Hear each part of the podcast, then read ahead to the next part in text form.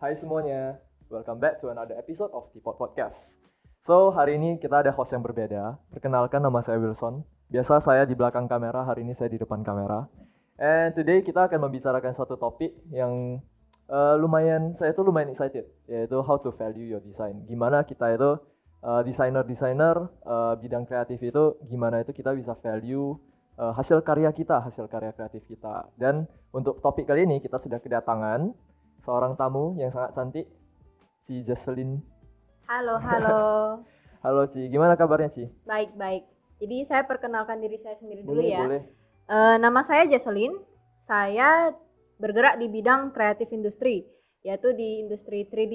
Kalau lebih spesifiknya itu tiga D animasi, tiga D visual, dan graphic designer. Hmm, oke, oke. E, kalau gitu Cici, mungkin gimana sih bisa terjun sampai di dunia tiga D art, tiga D animation dan stuff itu? Boleh saya ceritain sedikit histori saya ya. Hmm. Jadi saya itu dulu uh, mengambil diploma saya uh, di Singapura dengan jurusan ilustrasi dan animasi. Hmm. Lalu setelah diploma selesai tiga tahun, saya ditransfer ke United Kingdom, U K. Oh. Uh, saya di situ mengambil jurusan yang lebih spesifik, yaitu jurusan tiga D animasi. Oh, so that's why. Yeah, that's okay. Why sekarang saya ends up with uh, things yang sekitaran tiga D visual, hmm. tiga D visual, animasi. And kenapa Cici kayak dari U K itu balik ke Medan? Ya, salah satu reasonnya juga corona. Karena ah. pas setelah saya selesai kuliah, langsung pas juga kena corona. Jadi oh. saya disuruh pulang dulu oh. sementara. Terus rupanya berlanjut sampai hari ini. Oh, so Cici itu sebenarnya uh, mau sambung di U K? Iya, pengennya sih, pengennya. pengennya. So, uh, mungkin Cici boleh cerita nih, pas Cici balik ke Indonesia itu, uh, gimana sih Cici itu kayak cope with the change? Tiba-tiba kan dari U K ke Indonesia itu kan pasti beda balik. Iya, pasti, ya, pasti banget. Ya, salah yang paling main itu itu namanya culture shock ya, yeah, biasa orang panggilnya shock, ya. Iya, ya, betul. Uh, sebagaimana kayak uh, orang-orang di luar appreciate your art, di sana dan di sini tuh beda banget gitu loh. Hmm, ya tentu. Menurut aku sih kalau di luar itu uh, art itu mungkin value is much higher. Iya, benar-benar. Mereka appreciate banget karena hmm. mereka uh, ngerti seberapa penting hal itu di sehari-harinya mereka, hmm. bahkan sampai ke bisnis mereka dan how that it affects their daily life gitu. Oke. Okay. Berarti uh, Cici dari uh, dari luar balik ke Medan itu kayak a big culture change dan juga yeah. tentunya kan uh, ada perbedaan ya sama art di sana sama di sini. Pasti, pastinya. Okay. Mungkin Cici selama pandemi ini ada kesibukan apa? Uh, selama pandemi ini, I think most mostly sama ya kayak orang-orang di luar sana yang di bidang kreatif. Mm-hmm. Uh, kita panggilnya W F H ya, work from home ya. Mm-hmm. Karena kita juga uh, kebetulan saya juga setelah balik ke Indo take my time a bit, terus uh, saya develop my own studio. Jadi studio saya sini di sini itu bergerak di bidang tiga D, uh, bagian advertisement, komersial gitu, dan hmm. juga ada gabungan dengan sedikit graphic design gitu. Oh. Ya, tapi ya masih W F H lah. Masih. Berarti sekarang lagi W F H. Mungkin ada kerja di company atau sekarang lagi fokus di studio? Studio atau? Sendiri sih sekarang. Oh, oke okay, oke. Okay. Mungkin boleh ceritain Uh, untuk studionya itu namanya apa? Mungkin oh, mau promote dulu boleh. Kan? Boleh. Jadi studio saya tuh namanya Renderkin, Renderkin Studio. Kenapa Renderkin hmm. ya? Uh, ini sangat lucu sih. Jadi uh, me and my partner itu kayak apa ya namanya? Apa gitu yang biar keren gitu. Terus kita jadi teringat tiap kali kalau klien tanya kita, kerjaan saya sudah sampai mana ya? Sudah sampai mana tahapnya dan lain-lain. Selalu kita balas dengan kayak Renderkina. Bentar ya, lagi di render. Jadi akhirnya jadi Renderkin Studio gitu. Iya, iya. Kira-kira gitu. Mungkin terus, bagi yang nggak tahu kan, hmm, Renderkin iya. kin itu kan kayak uh, slang untuk bahasa Hokkien. Iya, ya. benar-benar. Itu kayak I'm doing it right now ya. Cuman kalau bagi orang yang nggak ngerti slangnya tuh kayak keren banget, Renderkin keren, gitu ya. Renderkin. Iya, hmm. keren-keren. Terus ya Renderkin ini bergerak di bidang komersial, as I said, uh, tiga D commercial and advertisement gitu. Uh, jadi kita selalu berhubungan dengan klien-klien yang kayak mau uh, showcase their products or businesses gitu, tapi dalam metode tiga D gitu. Karena tiga D ini di luar itu udah kayak berkembang sangat pesat gitu loh. Hmm. Dan kebanyakan perusahaan yang lebih advance dan lebih maju mereka mau advertise their product atau bisnis itu in different way gitu. Jadi hmm. selalu menggunakan tiga D sih. Ya, yeah, and uh, setuju sih, kayak sekarang aku lihat itu banyak uh, perubahan. Kayak sekarang itu trennya itu lagi tiga D-an. Benar. Because like uh, I see di U I U X even, di satu bidang kayak U I U X, mereka itu banyak develop dari tiga D art itu untuk dibawa ke U I U X. Benar. So like mungkin itu yang lagi tren ya sekarang. Iya, yeah, bahkan kalau diperhatikan ya uh, di sekitar kita tuh sehari-hari di Indonesia, bahkan di Medan aja banyak ads yang udah menggunakan tiga D. Hmm. Kayak misalnya Gojek, Grab, Shopee. Hmm. Ads mereka tuh kebanyakan udah tiga D. Website mereka bahkan tiga D, udah ya. tiga D semua. Ya, ya. Oke. Okay. Nah, ini mungkin salah satu paling hot question ya. Yaitu kita kan sebagai mahasiswa nih, baru uh, baru starting out. Ya kan, mungkin dia itu belajar di bidang grafis atau mungkin dia itu otodidak dan mereka itu ingin sell uh, karya mereka. Nah, gimana sih kayak uh, awal-awal? Nah, Cici kan pas dari U K balik ke Medan kan pastinya kan mau memulai dari nol lagi istilahnya. Karena kan uh, mungkin mostly your connection is in U K or in Singapore, right? Jadi mungkin gimana sih pas Cici kembali itu bisa bangun, uh, bisa cari klien baru atau bisa bangun koneksi itu? Oke, boleh saya kupas satu-satu ya. Yeah. Jadi uh, gimana saya dapat klien pertamanya, dapat klien pas sampai di Medan ya. Mm-hmm. Uh, yang paling make sense bagi saya itu ya dari people around you gitu loh, your friends, your family. Kayak kalau kamu lihat mereka punya bisnis, punya produk tertentu dan kamu pitch ke mereka kayak mm, aku rasa kamu bisa advertise atau uh, promote your products atau bisnis in a very creative way gitu loh. Hmm. Terus saya pitching ke mereka kayak ini tuh gini gini gini bisa dengan menggunakan ini ini ini, cost-nya begini begini begini. Kalau mereka terima dan mereka buy my idea, ya saya bisa work on that project gitu loh. Terus hmm. dari situ otomatis words on words, people from people gitu loh. Jadi kayak uh, dapat klien dari family punya teman lah, teman punya teman gitu. Iya. Yeah. Oke. Okay. Itu satu. Terus kedua itu ya dengan menggunakan social media karena itu hmm. platform yang free and yeah. sangat luas bagi bagi kita untuk dapat uh, pakai buat promote kerjaan kita gitu. Yes. Uh, paling basic ya dengan cara posting kayak uh, aku kerja kerjaan ini, mm-hmm. work with this client gitu. Otomatis teman-teman yang follow kamu atau people yang nggak kenal bahkan lihat kalau kamu kerjaan gitu, oh bisa gitu juga ya, they will yeah. approach me gitu. Okay. Dari situ uh, kebanyakan aku dapat klien uh, bisa jadi dari Malaysia, dari Singapura, kadang dari Jakarta juga. Jadi tergantung kayak your people that follow you gitu. Hmm.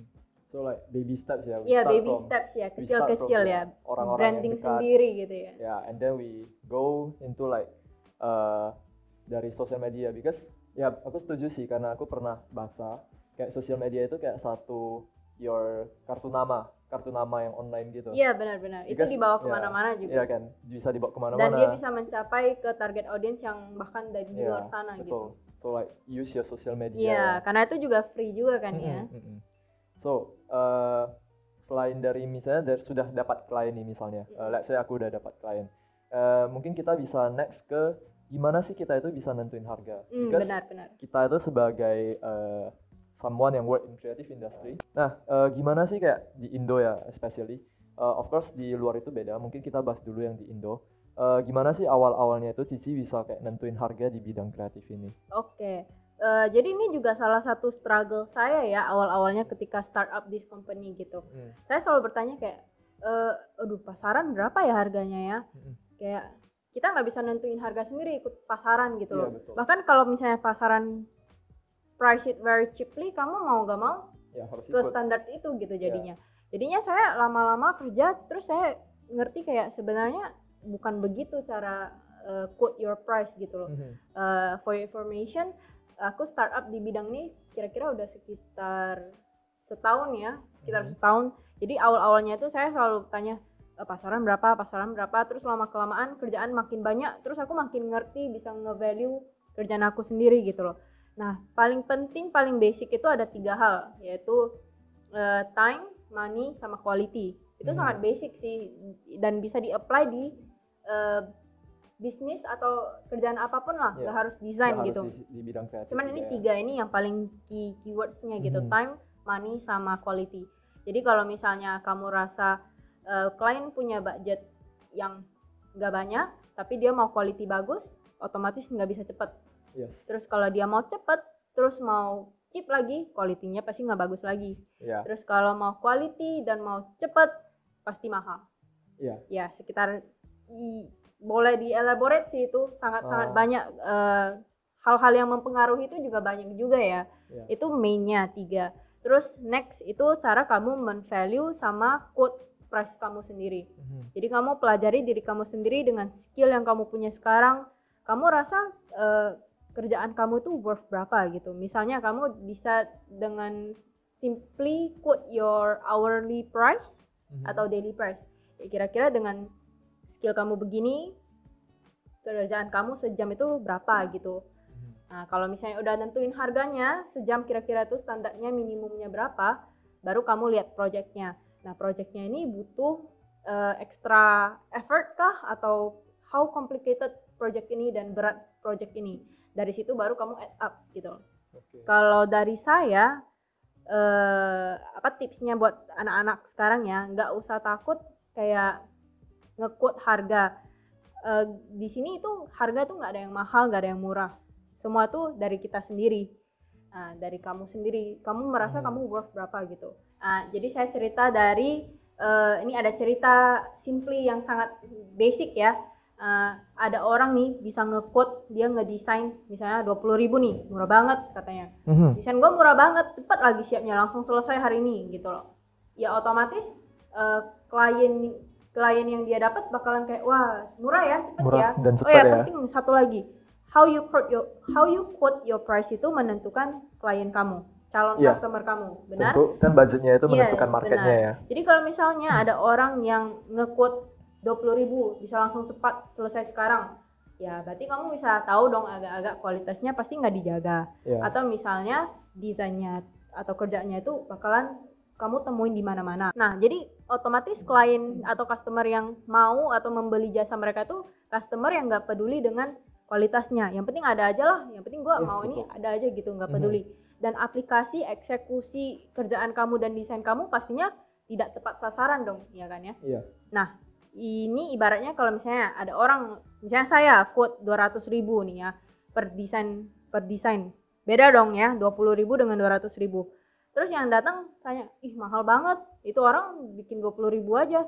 Ya nggak apa-apa kalau misalnya kamu mau dengan desain yang dua puluh ribu silahkan.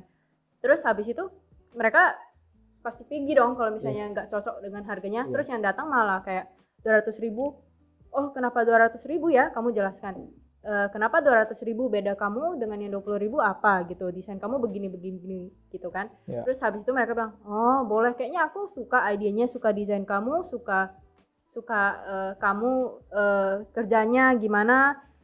Ya mereka mau will, pay for it dan yeah, otomatis that, yes, yeah. berarti kalau kayak gitu berarti kliennya ada budget dan mereka eksekusi kerjaan kamu juga di tempat-tempat yang kayak misalnya lebih mungkin uh, bisa dibilang high end ya. Iya, high end yeah. gitu loh. Ya berarti nanti next calon customer kamu yang lain juga yang lihat oh berarti mm-hmm. dari dari kalangan yang begitu, dari kalangan gitu, yang itu ya, yang gitu. Lebih high end. Mm-hmm. Of course ya kayak with price comes quality yes, ya. Mungkin benar, benar. Uh, mungkin yang bisa aku petik dari cerita itu kayak we know our worth ya. Ya harus dari, bisa uh, kenal worth sama value kamu hmm, sendiri, kerjaan kamu sendiri ribu, gitu loh. dua ratus ribu itu kayak uh, apa yang berbeda. Yes, so like maybe we put research more into yeah. it, we think more about it, mm, gimana kita itu bisa. Put your soul into it yes. gitu loh. Bedanya okay. sih begitu. Jadi itu dua, uh, berarti pertama tuh ada time, quality, quality dan money. Yeah. Itu cara basic kamu buat hmm. nge-price-nya. Kedua itu how you value your own self gitu loh, hmm. how you value your own skill gitu. Oke, okay. Nah uh, ngomongin nih kayak yang tadi kita baby steps, uh, kan tadi udah diceritain gimana kayak kita itu hadapin klien. Benar. Nah terkadang klien itu teman hmm. dan seringkali itu kayak teman itu kan suka eh harga teman dong atau hmm. bahkan kalau yang aku sering uh, pakai itu katanya itu project thank you. Oh, udah buat itu thank you and okay that's it. Nah, gimana sih kayak kita itu bisa hadepin nih, misalnya sama teman yang uh, minta harga teman. Uh, sampai ada yang bisa bilang kayak, ah gini kan mudah aja, desain gini kan mudah aja. Hmm, like, I, I feel like sometimes di kreatif itu kayak underappreciated, yeah, right? Bener. Something like that. Nah, mungkin gimana sih kita itu hadapin teman yang kayak gitu? I see.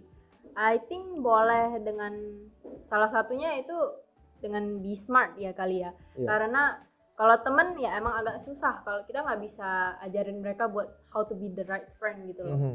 Ya kamu juga bisa tahu sendiri teman yang bagaimana teman yang itu. Bagus, ya. Ya tapi bisa saya katakan kalau benar-benar teman itu mereka pasti akan support. Mereka akan pay for it, even mm-hmm. though as little as they can. Mereka bakalan honestly tell you kayak, oke okay, budget gue segini, tapi gue pengen yang bikin gitu loh. Ya. So to say, to show that you appreciate yeah, the work. Yeah. Yeah. Terus dari kamu sendiri juga pasti bakalan kayak, oh oke. Okay. Uh, gue ngerti posisi lu, lu budget segini nggak apa-apa. Gue anggapan lu support gue, gue support lu. Mm-hmm. Lu support gue dengan pay for my work, I support you dengan cara do extra for you mm-hmm. gitu loh. Uh, do your, do my best for you gitu yeah. loh.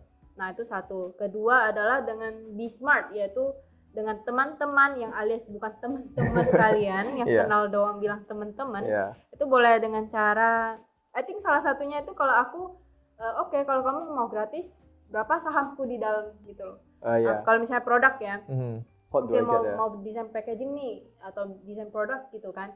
Oke, okay, berarti kalau penjualan kamu segini, aku ada ada berapa persen? Dapat berapa persen? Iya itu satu. Uh, kedua yaitu dengan kalau misalnya kalian anggap teman ini doesn't do any goods for you, ya bilangannya nggak bisa gitu. Yeah. Terus satu lagi terakhir ya tiga. Kalau misalnya pun memang mau gratis. Kamu lihat uh, comeback to you-nya itu gimana? Apakah uh, bakalan berefek bagus buat karir, karir kamu ke depannya? Yeah. Apakah dia dapat membuat kayak uh, promote, promote you, yeah, gitu promote you in a way mm-hmm. gitu. Can it be or cannot it be yeah. gitu loh. Jadi tergantung how to be smart terhadap orang-orang begitulah lebih tepat. Jadi uh, bisa banyak cara ya kita yeah, hadapi bisa, ya. Bisa. Just now mungkin yang pertama itu kita bisa minta share. Iya yeah, minta share. Berapa persen? Yang kedua itu uh, tentunya kan mau equal equal yeah, feedback ya. Equal, jadi kayak yeah. aku kasih kamu apa and mm. kamu itu kasih aku apa. Oke mm-hmm. oke. Okay, okay. And mungkin uh, kita udah dapatin klien and mungkin kita udah mulai uh, misalnya Cicika udah ada studio sendiri. Mm. Nah, Cicika udah ada beberapa klien nih. Uh, how do you make sure that klien itu tetap choose untuk uh, sama Cici, sama studio Cici instead of like bisa berpindah. Oh, untuk mungkin kita ke depannya juga kan. Gimana itu kita itu bisa mempertahankan mereka. I see, oke. Okay. Ini sangat unik ya, ini juga sangat uh, funny how mm-hmm. people works gitu. Mm-hmm. Honestly kalau di dunia kreatif yang proper creative industry gitu, you and your client itu kan udah kayak udah bukan lihat skill lagi kebanyakan ya, lebih yeah. ke emotional approach gitu loh. Mm-hmm. Jadi kayak kalau kamu bisa menjaga relationship kamu dengan customer atau klien kamu, even though your skill is not as high as people out there, mereka tetap bakalan choose you karena mereka nyaman sama kamu terutama. Iya. Yeah. Iya kan? Mereka nyaman, terus mereka bilang e, kamu sangat aktif dalam memberi feedback atau ngedesain kerjaan mereka atau dan lain-lain lah ibaratnya. Mm-hmm. Jadi kamu terhadap klien dan customer kamu tuh kayak benar-benar kayak put yourself on their place gitu. Mereka kan butuh orang yang care sama kerjaan mereka, sama bisnis atau hmm. produk mereka juga ya kan. Yeah. Jadi kalau misalnya kamu put your extra effort into that part gitu kan, mereka pasti merasa kayak oh appreciate ini orang bagus banget deh. Dan dari situ mereka pasti bakalan kayak uh, promote you to the other friends. Hmm. Wah ini orang bagus nih, dia bisa help you think how to yeah. do a better things to your product. And dia bukan hanya sekedar dikasih design, job yeah. dan aku ya terima aja, but yeah. he still thinks about it yeah. and thinks of how to improve it. Iya yeah, yeah. benar. Dan yeah. kayak gitu mereka nggak akan dapat cari di tempat lain lagi. Mm-hmm. Kalau emang bagus mereka pasti akan stay sama udah kamu. Udah nyaman ya. Kalau misalnya pun skill kamu nggak atau desain kamu nggak sebagus yang lain di luar sana, mereka pasti bilang, oh aku mau desain kayak gini deh, kamu coba desain kayak gini, coba try. Uh, kamu punya kerjaan, coba try match mm-hmm. this kind of style atau gimana yeah, yeah. gitu. Mungkin jadi kasih referensi kayak, ya. Ah nggak mau pakai lu lagi lah, lu kan nggak bagus gitu sama hmm. mereka gitu. Hmm. Bahkan kalau sometimes your price is higher than those people, they will still choose you gitu. Karena, Karena udah ada kayak emotional yeah, connection, gitu yeah. ya. Relationship kamu sama klien dan customer penting bagus, ya? Okay. Penting sih. Oke, okay. So mungkin ini yang terakhir nih ya. Uh, apakah ada nih kayak tips and tricks untuk kita itu mahasiswa? Uh, gimana kita itu bisa start, uh, start untuk di bidang kreatif? Gimana kan? Uh, kita itu mungkin concernnya pertama kan tadi pricing kita udah dibahas, Uh, yang kedua mungkin kita gimana cari klien, and lalu yang terakhir itu mungkin gimana kita itu bisa build portfolio. Mungkin Cici ada tips and tricks untuk kita. Iya benar. Uh, ini saya bisa ceritain dari saya personally sendiri ya. Mm-hmm. Jadi kalau di bidang kreatif ini kamu benar-benar harus tetap berinovasi, harus tetap belajar yang baru. Karena teknologi sama kreatif sama idea itu terus berkembang. Jadi yeah. kalau misalnya kamu stuck di skill yang kamu bisa cuma satu, Uh, otomatis kedepannya kamu bakalan susah dapat klien sama lose out ya sama yes, kompetitornya. Yeah. Pasti ada yang lebih bagus lagi. Jadi kalau hmm. kamu stop learning itu bakalan kayak there's nothing more gitu loh. Yeah. Oke, okay. Kedua tuh tips buat kalian itu, kalau saya personally ya sebagai dari siswa, transisi dari siswa ke uh, uh, apa? worker ya. Worker hmm. ya. Jadi itu misalnya kamu cuman bisanya di bidang ini doang. Mm-hmm. Kamu tahu-tahu lah di bidang yang lain sikit-sikit-sikit. Terus kebetulan ada klien yang lain, kayak misalnya tanya mereka, tanya kamu kayak, e, kamu bisa nggak ini? Memang kamu nggak mahir sih di bagian situ, tapi kalau bagi saya, saya tetap yes, aku mau terima job kayak gini. Uh, kenapa? Karena saya nge-treat setiap project itu kayak semacam exercise buat saya gitu loh. Dari situ aku bisa berkembang. I, I do more projects, I get more experience, I get to do more things. Mm. Portfolio saya makin banyak juga. Jadi nggak ter tertutup terstak di, di satu yes. bagian ya. Kalau ini saya personally ya, karena ada orang yang benar-benar cuma mau bikin satu, misalnya graphic design. Yes, gra- graphic design pun banyak. Misalnya yeah. kayak uh, dia cuma bisa desain poster, terus dia bilang ah sosmed gue nggak mau lah, soalnya hmm. gue nggak tahu sosmed gitu. Terus ada yang bilang editing, gue nggak jago editing, cuma bisa desain doang. Mm-hmm. Padahal sebenarnya kalau misalnya kamu Uh, say yes to those project, kamu berarti harus research how to deliver yeah. that project kan, yeah. otomatis kamu belajar juga. Jadi kalau bagi saya tuh, saya dibayar buat belajar gitu. Oke, okay, jadi beda ya sama hmm. kita mahasiswa itu bayar untuk belajar, yeah, benar, udah benar. Kerja itu karena dibayar untuk apa ya? Harus smart sih, harus be smart ya. Hmm. Mungkin Cici ada pengalaman nggak yang uh, tak terlupakan selama work in this field? Be it a good memory or maybe a bad memory? Hmm, bad memories-nya pasti ada ya. Kayak kadang uh, revisi dari klien nggak henti-henti, terus yeah. pada saat itu aku juga belum ngerti gimana uh, hadapin klien yang kayak gitu. Yeah. Terus habis itu juga ada bagian yang misalnya ghosting, klien yang mm-hmm. ghosting. Udah pernah juga hmm, ya. Terus ada yang kayak salah menerima project gitu, misalnya kayak sebelum saya research saya bilang iya, terus rupanya projectnya wah mati-matian kerjanya sampai nggak tidur gitu kan. Ada hmm. juga yang kayak gitu. Ada yang sampai kerja sampai netesin air mata, pasti ada juga. Yeah. Ya jadi sa- saya rasa itu semua proses sih. Lebih baik ada exper- uh, experience yang begitu menurut saya. Jadi ada story gitu loh. Daripada kamu yang cuma anteng-anteng kerjanya kayak on your Take on your safe. comfort zone gitu Take ibaratnya. Take it safe ya. Mm-hmm. Mm-hmm. Jadi kayak kalau kamu look back to your previous experience gitu, kamu kayak, oh I grow so much gitu loh, aku hmm. belajar banyak gitu. Ya itu yang not a good memory ya bagi saya, tapi juga fun memory juga. I think good memory and bad memory at the same time lah. Yeah. Oke, okay. Nah jadi kan uh, aku ada pertanyaan nih dari teman-teman kan, yang hari itu ada Instagram polling. Nah mereka itu tanya nih, Uh, Cici kan udah pernah kerja di corporate, ya. Cici pernah kerja di corporate, pernah freelance juga, dan sekarang kan lagi mau merintis studio sendiri. So uh, mereka itu tanya, which one is better? Is it freelance atau mungkin kerja di corporate, or maybe like Cici mau buka studio sendiri? Which one is better? Hmm, Oke. Okay. Gitu. Jadi ini aku bisa sharing pengalaman saya sendiri aja kali ya. Nah jadi ke aku pernah kerja di corporate mm-hmm. di Singapura. Mereka bergerak di bidang advertisement, komersial. Uh, desain gitu, hmm, saya rasa keren banget sih bisa experience kerja di sebuah kantor, ya, kantor gitu yang ya. gede gitu, karena yeah. kamu get to see kayak workflow yang benar itu gimana. Jadi dari situ saya belajar uh, dari klien, terus ke art director kamu, terus dari art director turun ke kita anak-anaknya itu workflownya gimana, hmm. yang tepatnya itu gimana.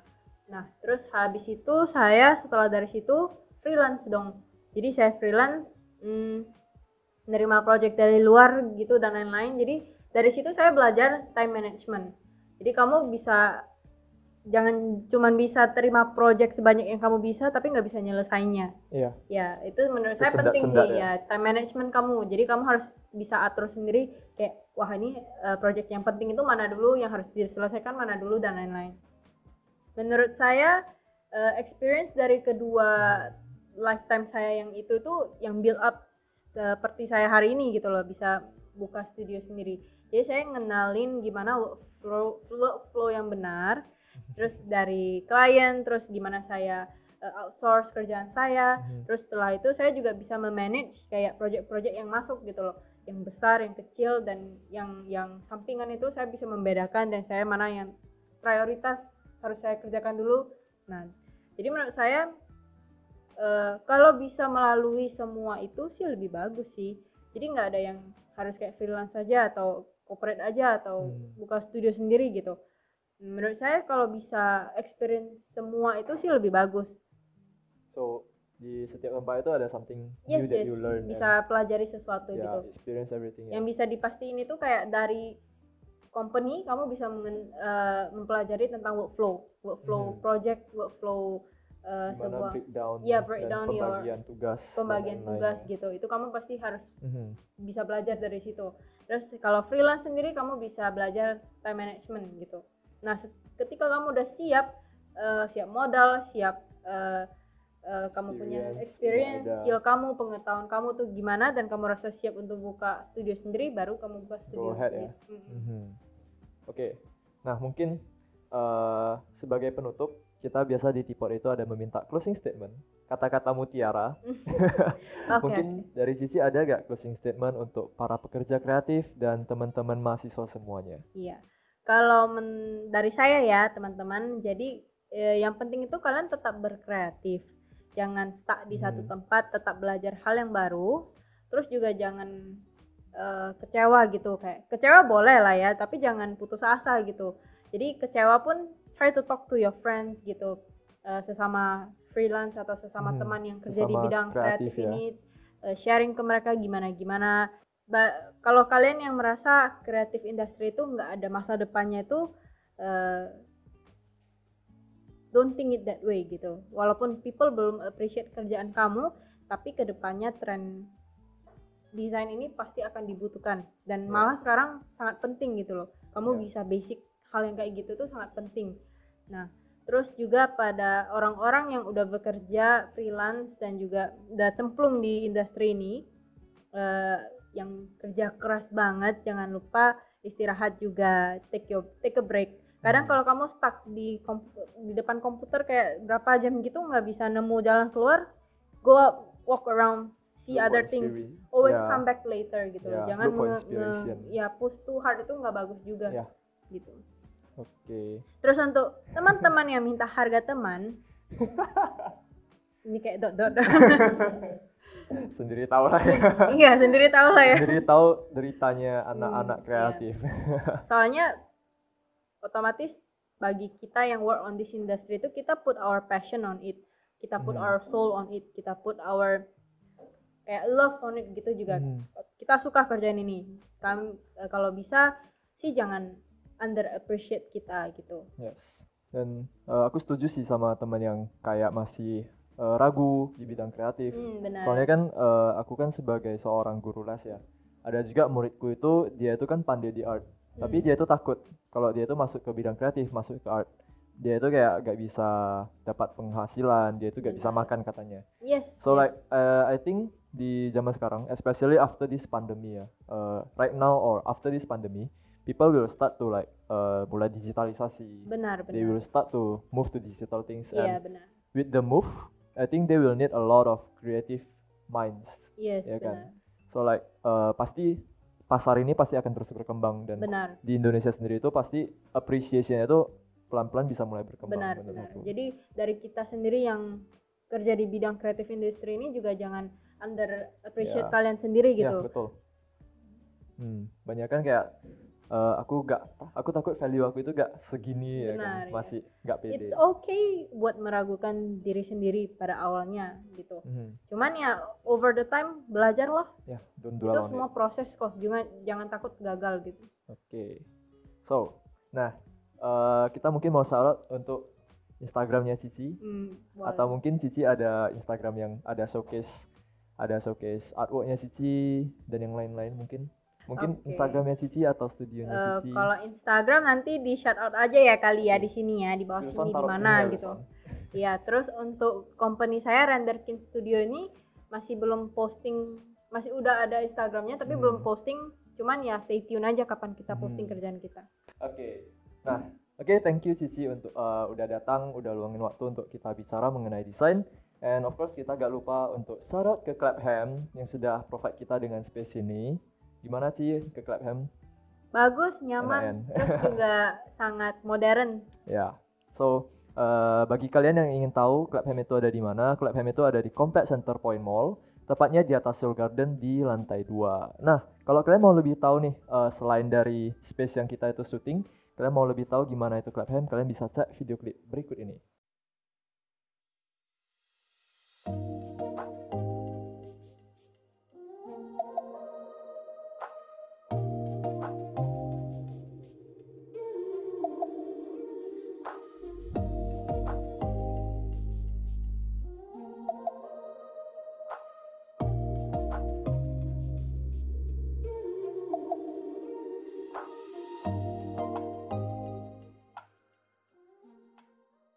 Alright, so that's the end of our video. Uh, and once again, thank you Cici udah datang. Thank you juga ya udah diundang. Yeah, and thank you to all the crew that have worked hard.